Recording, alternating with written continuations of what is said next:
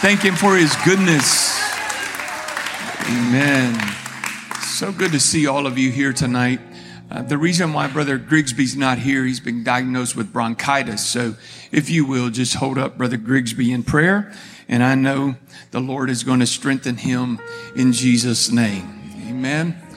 I, I want to, I was not uh, scheduled to preach tonight, uh, but uh, Brother Grigsby called me today and just said, Pastor, I just, I just don't think that you want me up there coughing. I said, No, man, don't worry about it. Um, the Lord will give me what we need. So, so what I'd like to do, um, I'd like to talk about all access part two.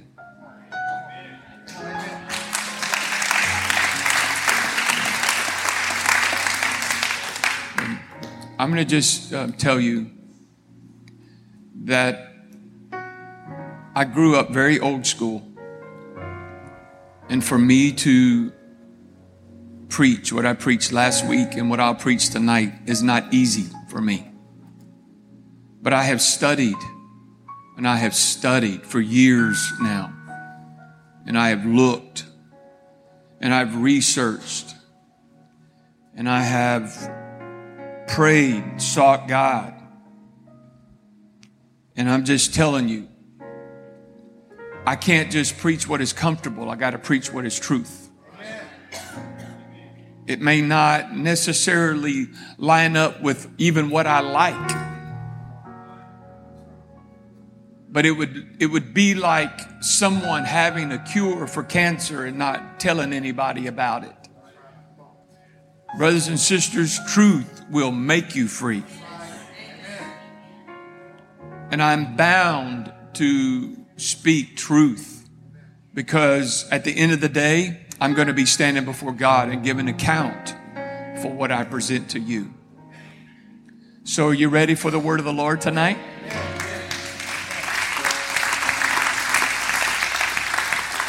So God bless you. You can be seated. We're going to start off tonight in 2 Samuel chapter 6 and verse 6. I think it's going to come up on the screen, but I'm probably going to uh, paraphrase it for you. Uh, 2 Samuel 6 and verse 6.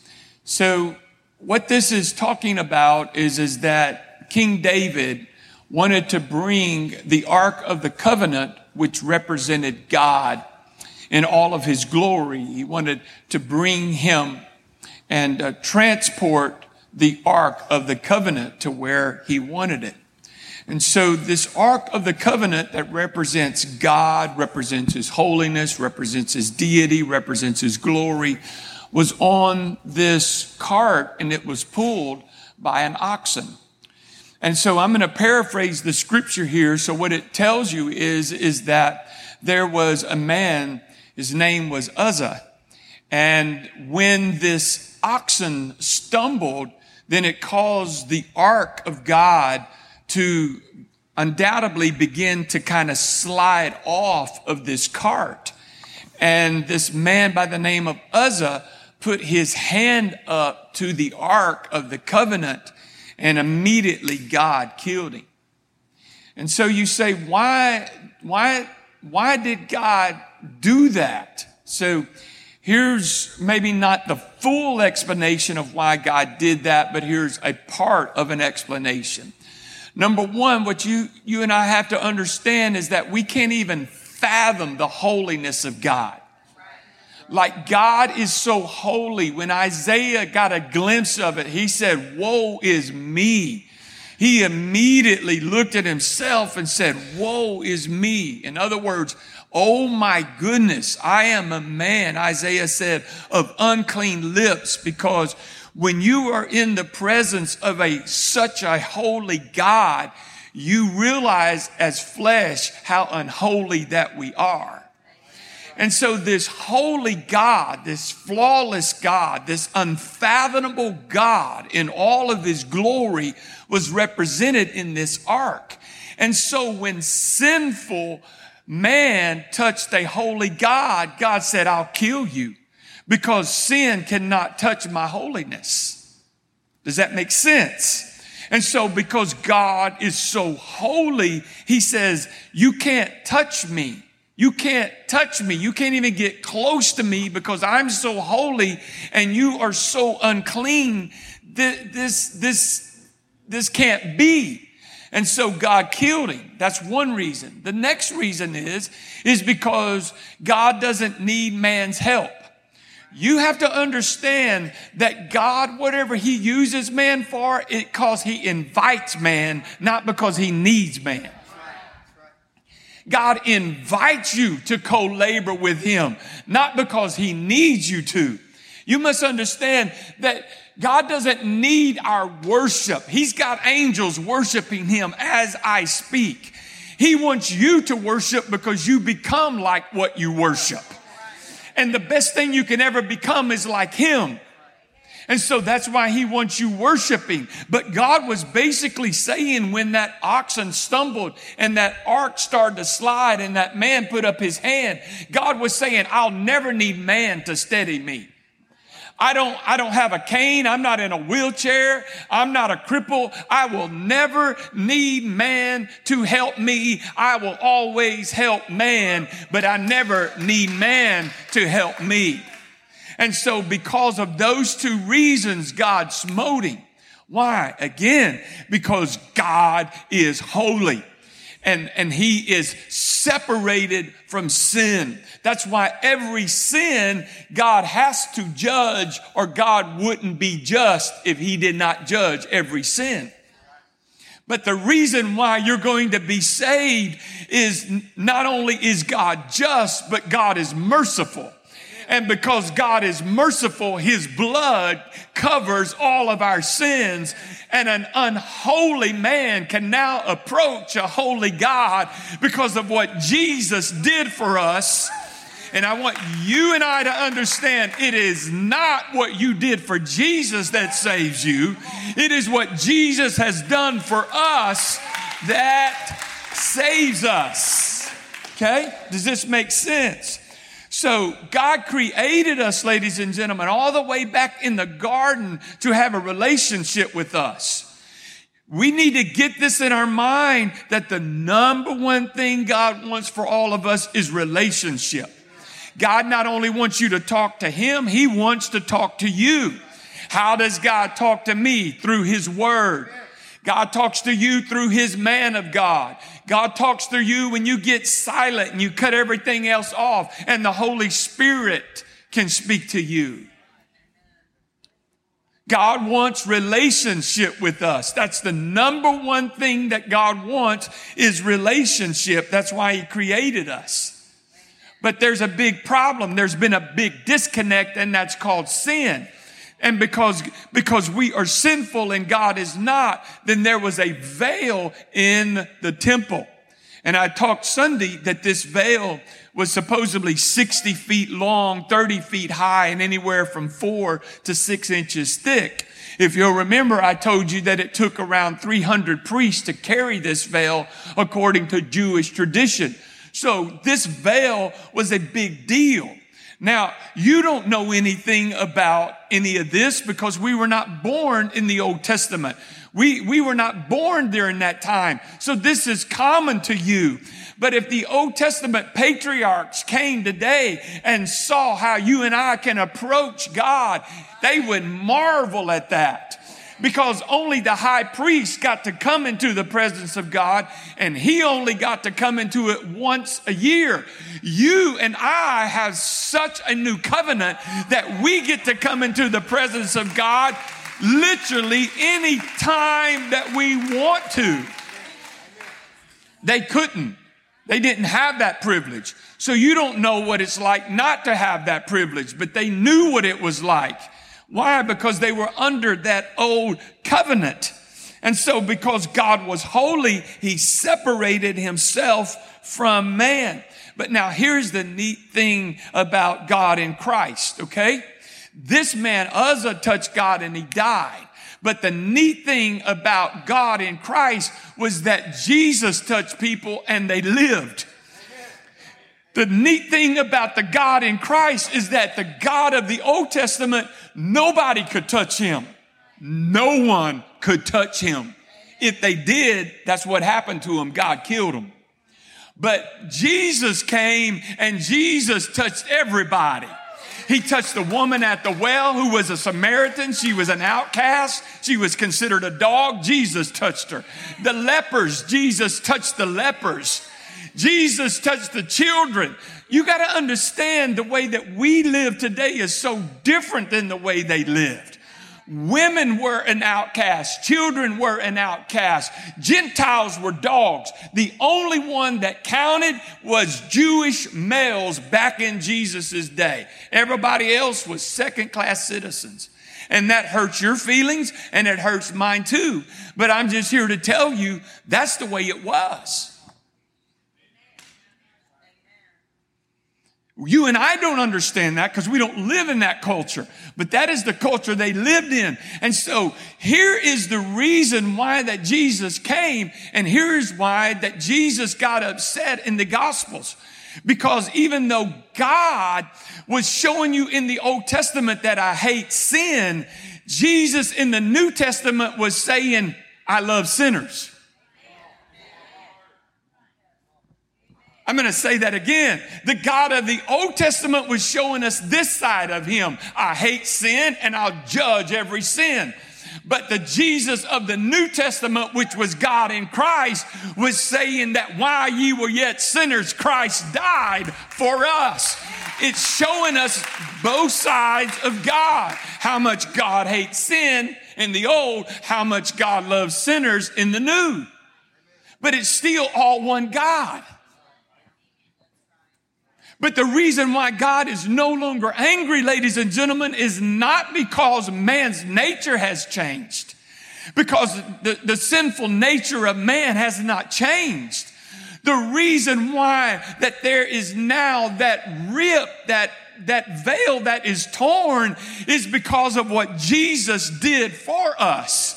And because of the finished work of Christ, we now can go before God Almighty boldly to ask for grace to help us in our time of need.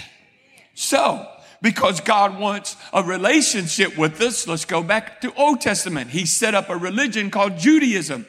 And that is the way that God could get close to his people. That is as close as he could get was to set up Judaism and set up laws whereby that they could approach him. But when Jesus died on that cross, that thick veil that separated God from man was rent in twain. But here's what I want you to notice. It wasn't what man did that ripped the veil. It was what God did through his son Jesus that ripped the veil. Okay? So I come to you tonight. I'm not trying to cross swords with anybody. I'm not trying to hurt your feelings. I promise you that's not my intent. But man's righteousness never ripped the veil.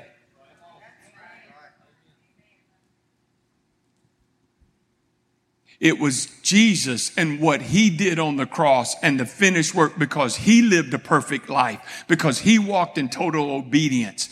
He had the righteousness of God upon him. It is because of what Jesus did for us that ripped that veil and gives us full access to God. Again, I'm not trying to hurt any of us. I want to remind us not, I'm not preaching, ladies and gentlemen, for a response tonight. I am preaching to sow seed in the ground for where TPC is going. TPC is headed for a harvest. And this harvest is not going to look like leave it to beaver families because the leave it to beaver families pretty much doesn't exist. But you know who God is reaching for? He's reaching for those who are down and out and feel outcast. They feel like they're second rate citizens. You know who Jesus is reaching for? Whomsoever will, let them come. And TPC is going to experience a harvest but it may not be. And I'm not looking, I'm not looking for lateral growth. In other words, I'm not looking for other people from other churches to come to this church. If they want to come, fine. But that's not who I'm looking for. I'm looking for people that need Jesus. I'm looking for people that need Jesus. I'm looking for people that have broken hearts because he said, I'm the mender of the broken heart. I'm looking for people that don't have anything else and they say, you know what? I'm going to give Jesus a try. Well, come on in this house because I'm going to tell you, you're going to be greeted by people that are going to love you and accept you for who you are, knowing that if Jesus gets in your heart, he can change everything else about your life. So now I, I, got to really thinking about today as I was studying this whole thing on man's righteousness is as filthy rags in the sight of God. And you really study that, that's not a pleasant meaning when you, when you look up what it means when he's talking about filthy rags. Um, it's, it's, it's really not pleasant. So when I got to thinking about that and when Adam sinned, what did he do? The Bible says that he sewed fig leaves together to do what? To cover his neckiness, right? So God didn't accept Adam's fig leaves. He did what? He went and killed an animal. It doesn't tell us what animal that he killed, but just me, just me, I think he killed a lamb as symbolic of himself.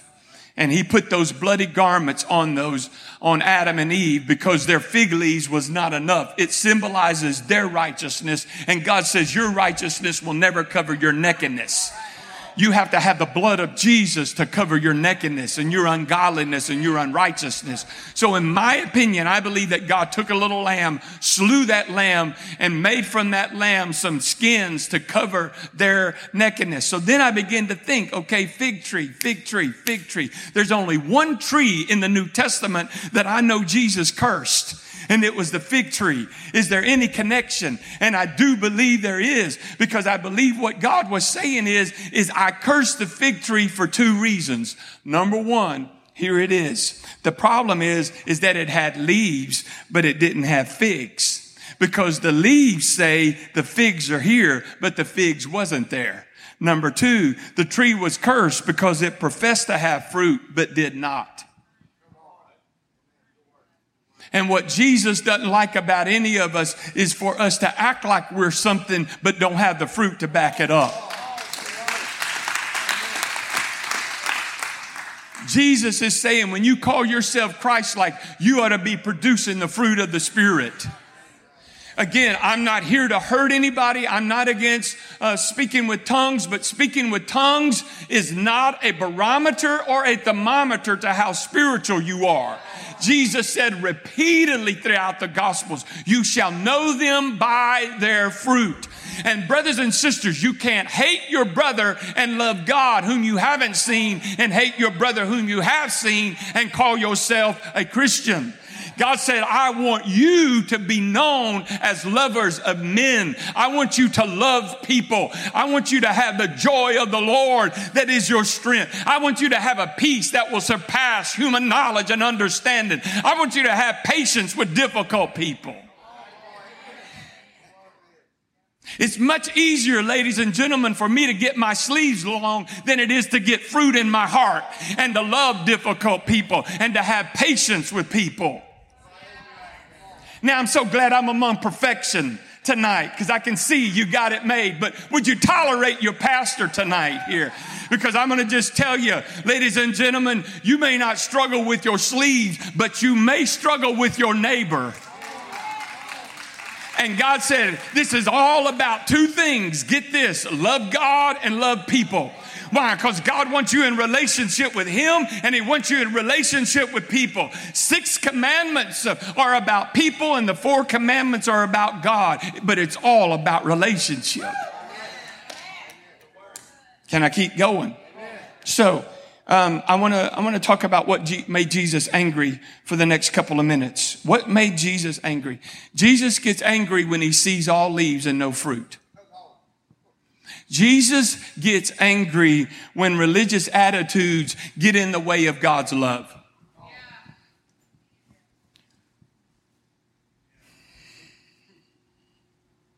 So, what is legalism? Legalism is when we are more concerned about rules than we are people.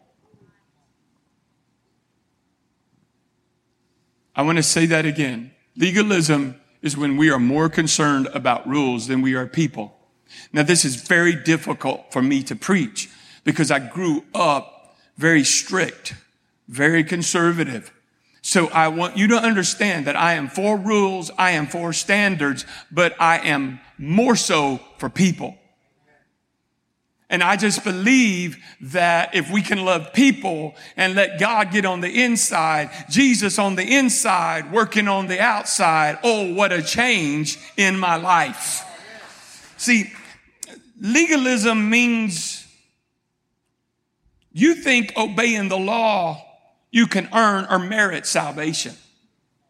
And Galatians, the whole book of Galatians is all about legalism. It's all about coming against legalism. It is a Pauline epistle against legalism. Okay. Here's Galatians 2 and verse 21. This is Paul speaking. He says, I do not nullify the grace of God. Why did he say that? Because Judaizers, Judaizers were known as men who felt like that you couldn't still be saved. Even though Jesus went to the cross, Judaizers felt like you cannot be saved unless you still adhere to the law and you were circumcised. Okay? That's Judaizers. And so Paul is now addressing Judaizers in the, in the epistle of Galatians written to the Galatian church. And here's what he's telling them. I do not nullify the grace of God because I'm not preaching circumcision. I'm not nullifying the grace of God because I'm not preaching the law. He says, for if righteousness were through the law, then Christ died for no purpose. Now, the epistle of Galatians is all about justification by faith alone, not obedience to the law. And Paul was saying in this verse that sin is so serious that only the atoning work of Jesus Christ can save us. This is what Paul is preaching. He is saying that circumcision no longer saves us. Uh, what we eat or don't eat does not save us. Keeping the law of Moses does not save us. Because of what Jesus did for us, that alone is what saves us. Can I get a witness? Now, look at Philippians 3 and 5. This is also Paul speaking. Okay? Because he's coming against legalism, and this is what he says. He says, Hey, listen, I want you guys to know that I was circumcised eight days after I was born according to Jewish law. So he's saying, Hey guys, I was circumcised. I was circumcised. I am a Jewish male and I was circumcised. So it's not that I wasn't circumcised. It's just that I don't believe that circumcision is what's going to save me. And it's not that me and Janet don't have standards and outward standards. We do. And we're going to adhere to those because we believe our body is the temple of the Holy Ghost. But according to the word of God, it's not standards that saves us because if it was standards that saves us, then we wouldn't need a savior. If circumcision was good enough to save you, then Jesus didn't need to come to earth and die for our sins because then circumcision was good enough. Moses' law was good enough. And Paul is saying, guess what? All Moses' law did is that it rolled your sins forward, but it never put them behind you. What did it roll them forward to? It rolled them forward to Calvary. Now all of our sins are rolled back to Calvary. But in Old Testament, all of their sins was rolled forward to Calvary. But Calvary took care of all sin. It's a one and done. Jesus will never have to get on the cross again. No matter how much sin is in the world, it's all forgiven if people will come to him and ask for forgiveness. But here's what Paul was saying. Paul was saying, listen, I'm, I'm a Jew, dude. I'm circumcised. I happened on, that happened on the eighth day. Now, here's what we might say today as Christians. Hey, I was baptized. I'm saved. I taught Sunday school. I've been a Christian for 40 years. I pay my tithes. And great. Thank you for all of that. Thank you. I mean that sincerely. Thank you for every dollar you give. But here is what God is saying. Those things do not earn God's approval. Legalism is putting trust in a religion. Okay, I, I have in my billfold a card that I am a member of a denomination. But I'm going to tell you right now, when I stand before God and give an account, He's not going to ask me for my card. God's not going to ask me, He's not going to ask me now, son, tell me the name on your church. God is not concerned about the name on the building. God is not concerned, ladies and gentlemen, about what you call yourself. God is concerned, are you born again of the water and of the spirit? Because if you're not born of water and spirit, you cannot enter the kingdom of God. That's what God is going to be concerned about. And so Paul is saying this in Philippians 3 and 5 I'm a Hebrew of Hebrews. In other words, I, am the creme de la creme, man. I, I, I, that's who I am. But I'm not going to point to I'm a Hebrew of Hebrews and that's what saves me. And again, I promise you, I'm not trying to hurt anybody. I promise you, that's not my intent. It's not why I'm here. But some people have a relationship with the church, but they don't have a relationship with God. And it's not, brothers and sisters, the church that's going to save you. The church is where you serve. But Jesus is who saves you. The church gives you an expression to use your gifts to build up the body of Christ because you'll never have any more joy than when you're taking your gifts and using them to serve somebody else. So the church gives your gift an open door and it gives you an opportunity to express your gift and to serve others. But the church does not save you. Jesus saves you. So legalism is putting your trust in rules. Here's what Paul says in regards to the law. I am a Pharisee. The Pharisees were the strictest. In other, in other words, we would call them the right wing people of Jesus' day. The Sadducees were more liberal in their ideologies and theologies. But here's what Paul is saying. He said, man, you talk about rules. I, I got the rules. I obeyed the rules. I was a Pharisee. The Pharisees were the spiritual elite. And in fact, it was the Pharisees and Sadducees. They were not happy with just 10 commandments. They had 613. Okay, let me tell you how crazy this got. This is how crazy that it got. They said that you couldn't eat an egg on the Sabbath because a hen had to work to produce it. That's what they said. That's in the Mishnah. Uh, Mish, Mishnah, pardon me. Uh, in other words, what is Mishnah? What is Talmud? It is oral traditions of Jewish laws. And so here's another one. If a mosquito bit you on a Saturday, you couldn't, on a Sunday, you couldn't scratch it. Because if you scratched it, that was considered work. This is how crazy it got. Again, I told you Sunday, it got so crazy you could spit on a rock, but you couldn't spit on mud because then you were making, you were, you were making mud pies and that was work. And we laugh at that, right? We think that's foolish. But I'm going to tell you something. A lot of people look at Pentecostals and think we're foolish because of some of the traditions of man that we've put up there as salvation. And they're not salvation issues. And I'm not necessarily liking it but I got, I'm bound by truth, ladies and gentlemen, because Paul was saying, Pharisees, I kept the rules and there's nothing wrong with rules. But the problem comes when we think these things are going to give us points with God. I want you to get in your spirit. This is hard to get. It's hard because no one loves us unconditionally. Your boss don't love you unconditionally. When you get to your job, he expects you to show up and perform. But God loves you unconditionally. And we can't wrap our mind around that. For God so loved the world that he gave. God loves us because we deserve it? No. Because we keep certain rules? No, it's because we are covered in the blood of Jesus. And when Jesus sees the blood, he is satisfied with us. He loves us. So, so what, what we get out of serving one another is joy. We don't get approval. Let me break this down. When I am preaching, I am, I love preaching. I love teaching. Why? Because it's, it's, it's part of what God's called me to do.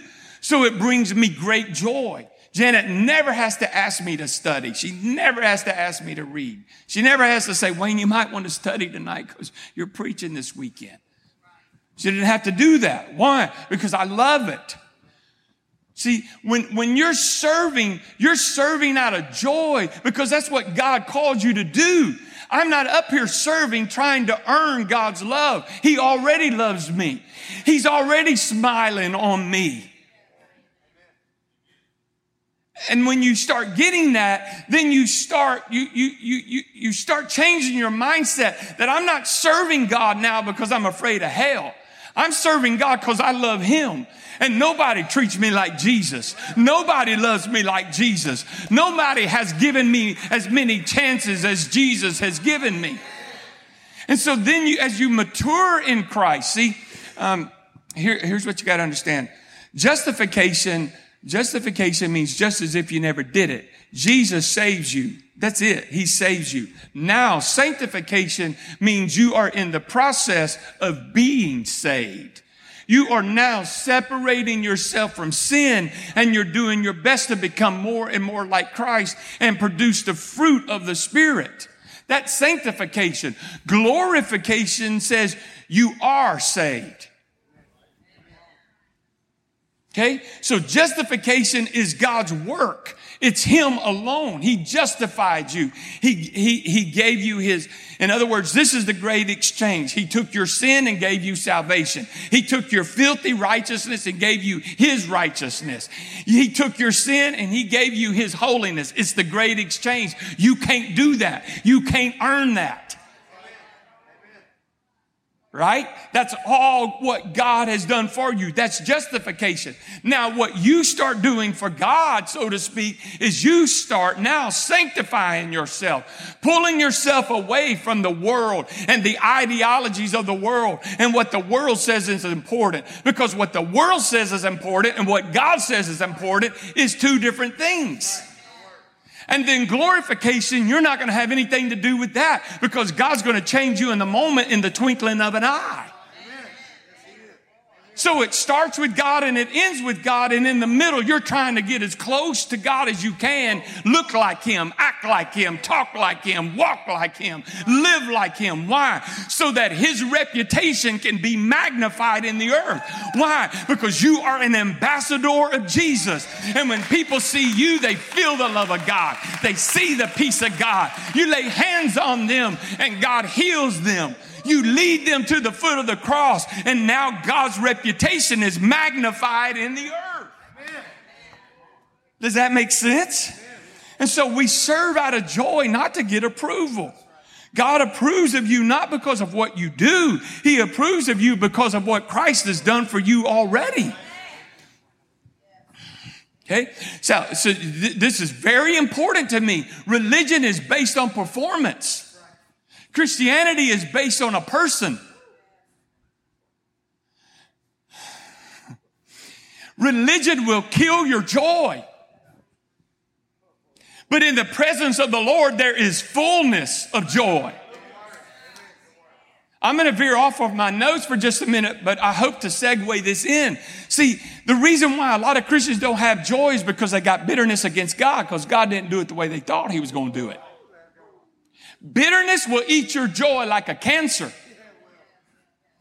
Well, I'm bitter against my spouse. Guess what? It's going to eat your joy like a cancer. You're bitter against somebody in the church. You can even be have bitterness in your heart against a pastor, this pastor. And guess what it's going to do? It's going to eat your joy. Why? Because then God didn't do it the way you thought he was going to do it. This person didn't do it the way you thought they were going to do it. This didn't happen the way you thought it was going to happen. Your spouse is not treating you the way you thought your spouse should treat you. And now you get bitterness in your heart and it eats all of your joy. And guess what? You know what bitterness produces? It produces sour Christians. And this is why forgiveness, see, forgiveness, the reason why a lot of people don't forgive is because they're blaming the other person. I'm blaming my spouse. I'm blaming God. I'm blaming my Christian that sits across, you know, the aisle from me. I'm blaming my pastor. And then if you forgave, then you wouldn't have no one to blame, but you're still unhappy because that's just what you're choosing to be. I'm not trying to be ugly, but happiness is a choice. Now, listen, I may not like what you do and it may hurt me because you're making a choice that is against God, against me, against the church. And I may not like it. It may hurt me. But at the end of the day, I'm as happy as I choose to be. And I know we don't like hearing that because we always like, well, I'm, I'm not happy because my spouse is not making me happy. And I'm not happy because God's not doing what I want him to do. God's ways are never your ways. God's thoughts are never your thoughts. Here's what Jesus said. Blessed are those who are not offended in me. I'm going to tell you, it blows my mind that Jesus didn't go see John the Baptist in prison. It still blows my mind. And John was offended. And I get it.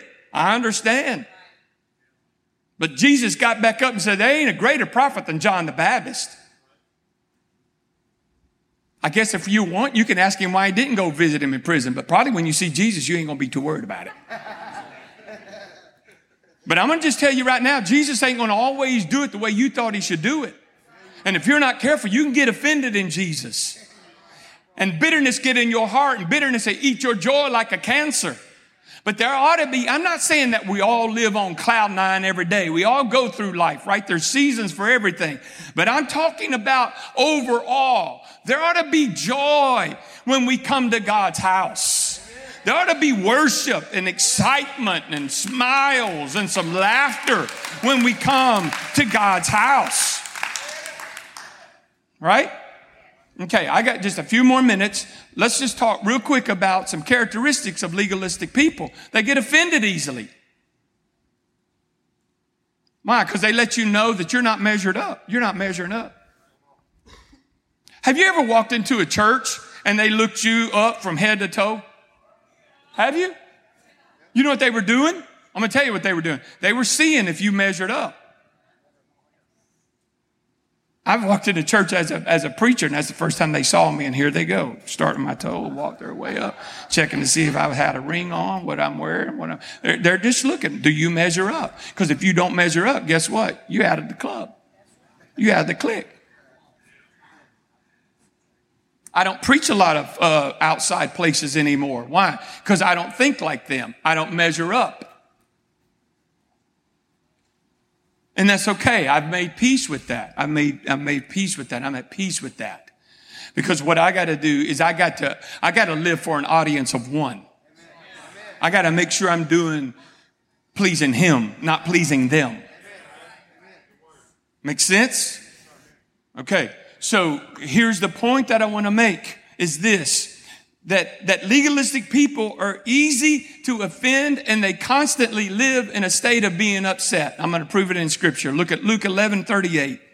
The Pharisee was shocked and somewhat offended when he saw that Jesus didn't wash up for meals.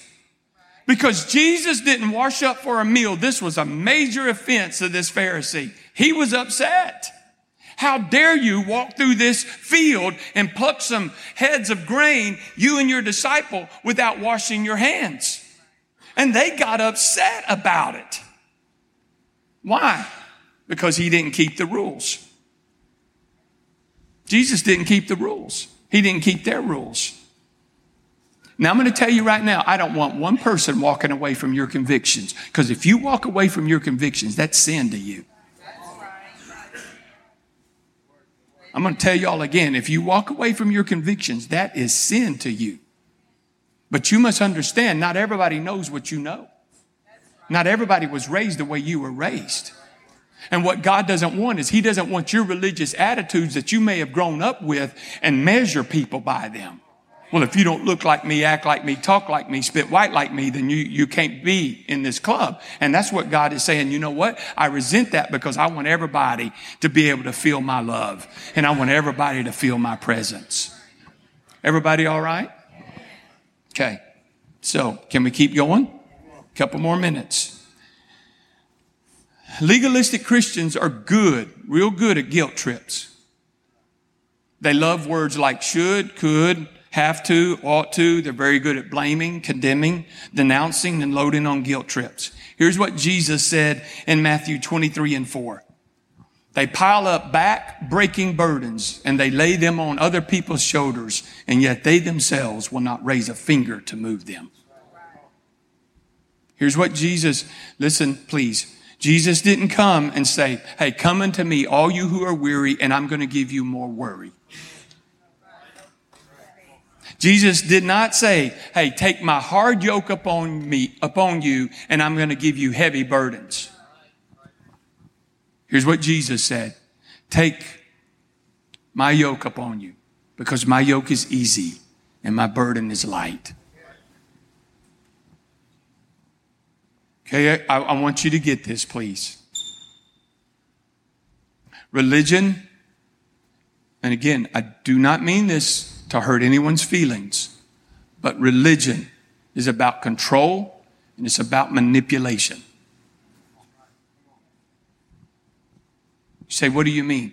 Study the Pharisees. They were all about trying to control Jesus and to manipulate Jesus. What do you mean by that? So they come up alongside Jesus and said, Hey, tell me, uh, we caught somebody in the act of adultery. What do you say? Jesus could have gotten to a major debate with them, but you know what? He didn't. Here's what he said. If you're without sin, cast the first stone. In the story. So now they come back up to him and say, Hey, uh, can you, can you tell us who you are and why you think you are who you are? Can you, can you do that for us? And Jesus said, listen, cats, I know who I am. I know where I'm going. I know what I'm called to do. I don't have to do anything like that to prove to you. End of story. Jesus did not get entangled by their manipulations. He did not allow them to control them by their religious traditions. In fact, they asked him, why do you, why do you break these traditions? And then God asked them, why do you break the commandments of the law? Why, why are you doing it? Jesus again didn't get entangled with them. He didn't allow their manipulation and their control to weigh him down. See, here, here's what you got to understand. Religion at its core is about control and manipulation, but Jesus was always about love and release.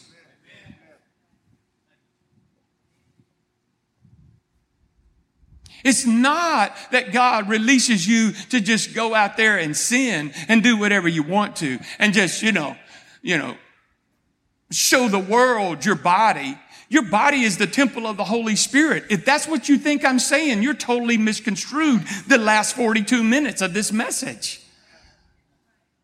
What I'm saying is, is that personal standards and personal convictions, we should have them. But teaching Bible studies and wearing our sleeves long and doing other things does not earn us brownie points with God. What saves us is what Jesus did for us at Calvary.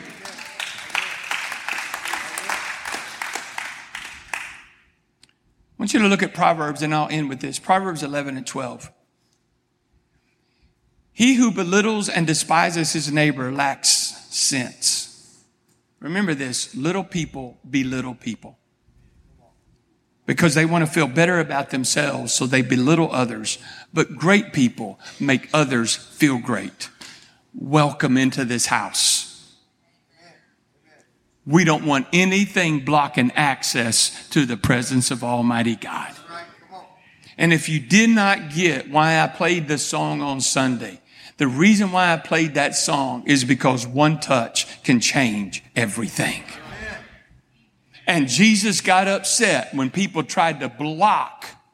There was one man that shouted, Jesus, Jesus, thou son of David, have mercy. What'd they say? Man, shut up. Jesus ain't got time for you. Shut up. Jesus didn't like anybody that tried to block him from touching them. Why? Because one touch of Jesus can change everything. Would you stand with me?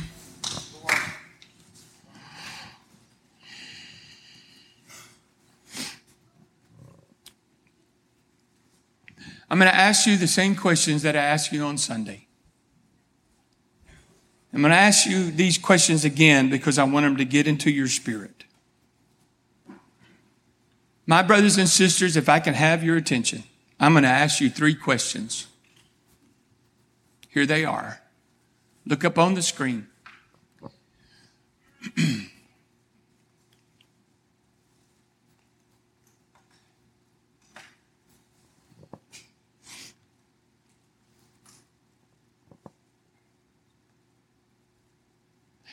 when you're at church, do you intentionally seek out new people, welcome them, and seek to serve them and love them? Number two, do you inconvenience yourself for the sake of seeing others introduced to Jesus? Nine times out of ten, what we do is we try to save people. I'm going to encourage you not to do that approach. I'm going to encourage you to meet a felt need. And then when you start earning their respect because you're actually adding value to them, then they'll start opening up their heart to some other things you have. But Jesus normally, normally Jesus met a felt need. And when he met a felt need, they started opening up their heart. But we try to get people saved and we can't save people anyway. Here's the question. Do you inconvenience yourself for the sake of seeing others introduced to Jesus? I would encourage you to stop trying to save people and just love people and let them see Jesus in you until they ask you, why are you different? And then guess what you get to do? You get to lead them to the cross. Here's what made a difference in my life. Here's the third question, and I ask Do you judge this church by how it meets your needs or by how it gives you an opportunity to serve others?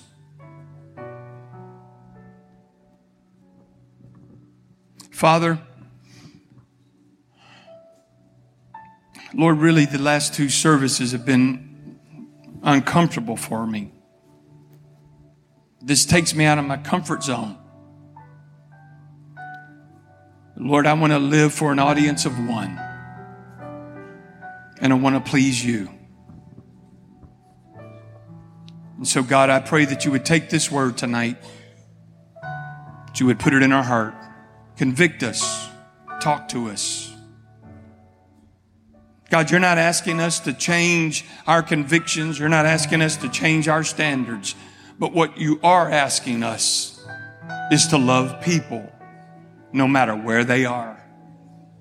Because you get really upset when religious attitudes block the access of your love. So, Lord, I'm just asking you tonight help us to come into your image. Help us to think like you think. Help us to love like you love. Help us to be more like you so that we can be your representatives, your ambassadors in the earth. And this great harvest that you want, Lord, we want to be a part of it.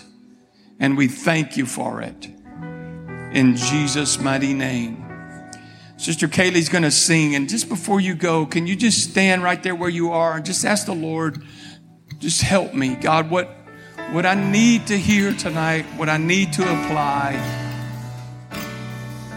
would you help me, God? Would you give me revelation?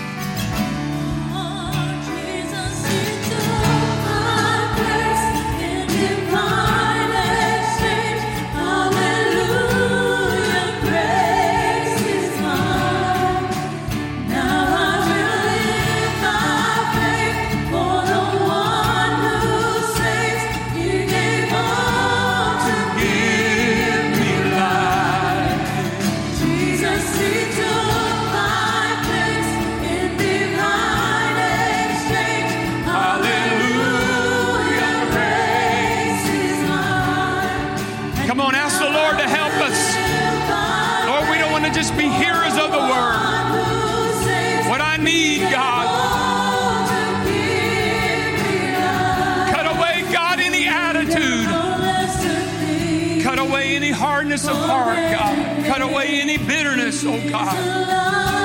Cut away any legalism and judgmentalism in my life. Let the love of God shine in my life. Father, put us at the right place at the right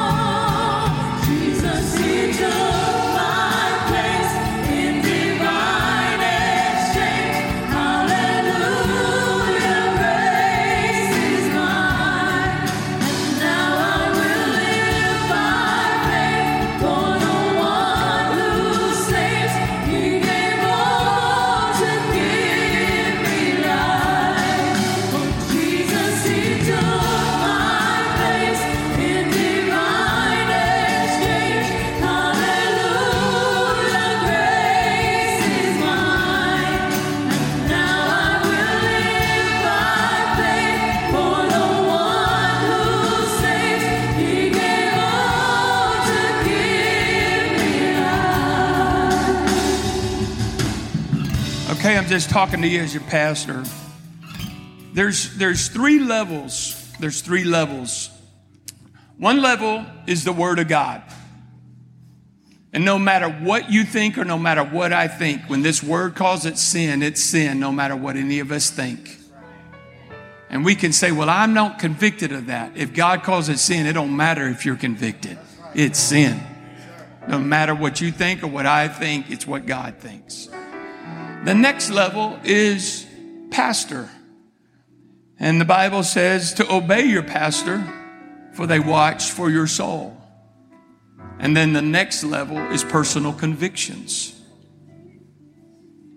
Those are the three levels that we live by. One, God and His Word and what He calls sin. Doesn't matter if you're convicted or not.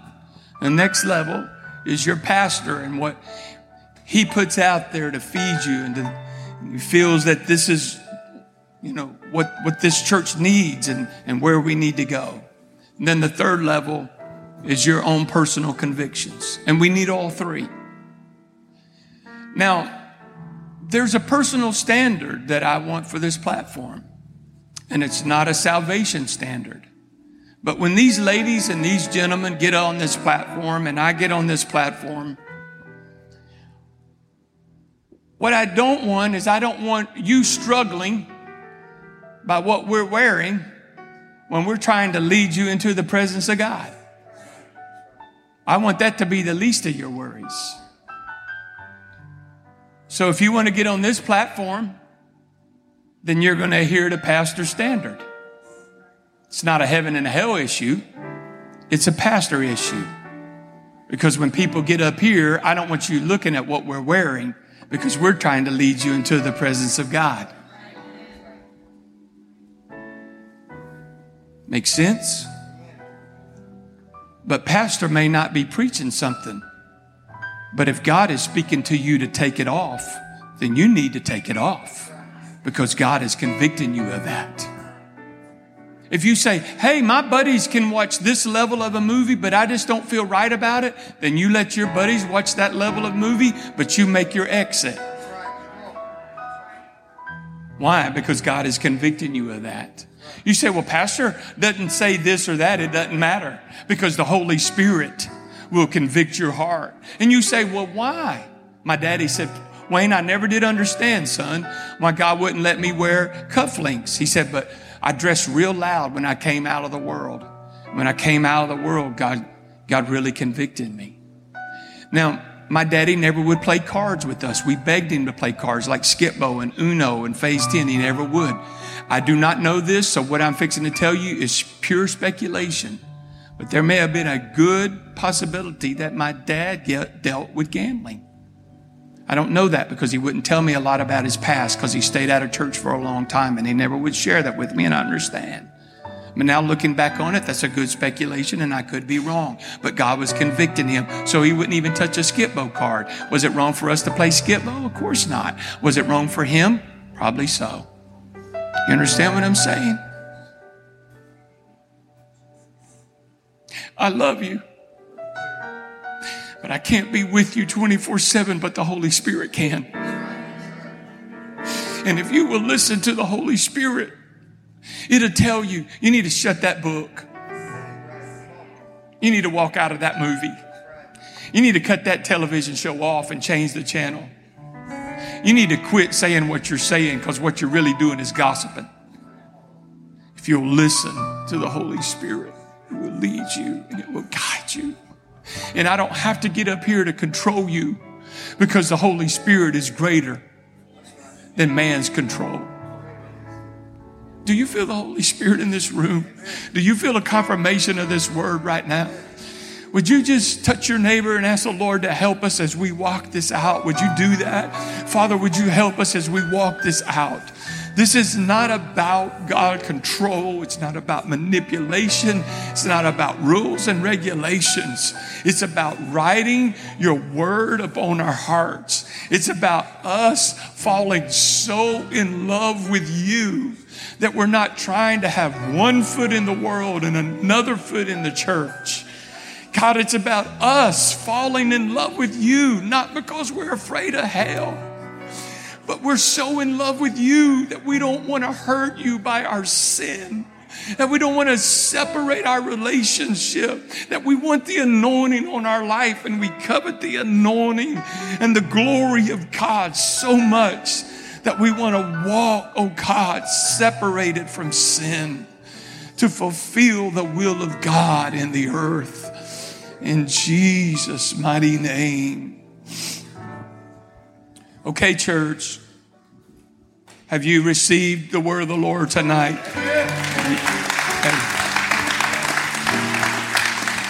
Have you received it in the spirit that I said it in tonight? Okay. Well, I love you.